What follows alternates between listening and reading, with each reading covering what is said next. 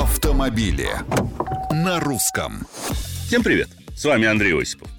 Полторы тысячи рублей – такой отныне потолок.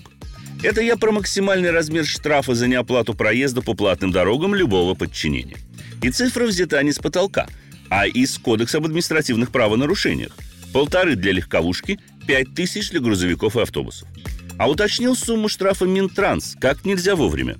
Не столько для того, чтобы успокоить автовладельцев, сколько чтобы умерить аппетиты местных властей, которые с недавнего времени пополняют свои бюджеты за счет доходов с региональных платных трасс и мостов. То есть для функционирования систем контроля на региональных объектах создаются единые рамочные условия. И даже столица, к моему удивлению, признаюсь, поддержала инициативу Минтранса. А вот еще размечтался я, неплохо было бы наладить систему идентификации водителей и их информирования. Ваш покорный слуга уже два года отбивается от назойливых звонков Автодора с призывом оплатить проезд по платной дороге на машине, которая мне даже не принадлежит.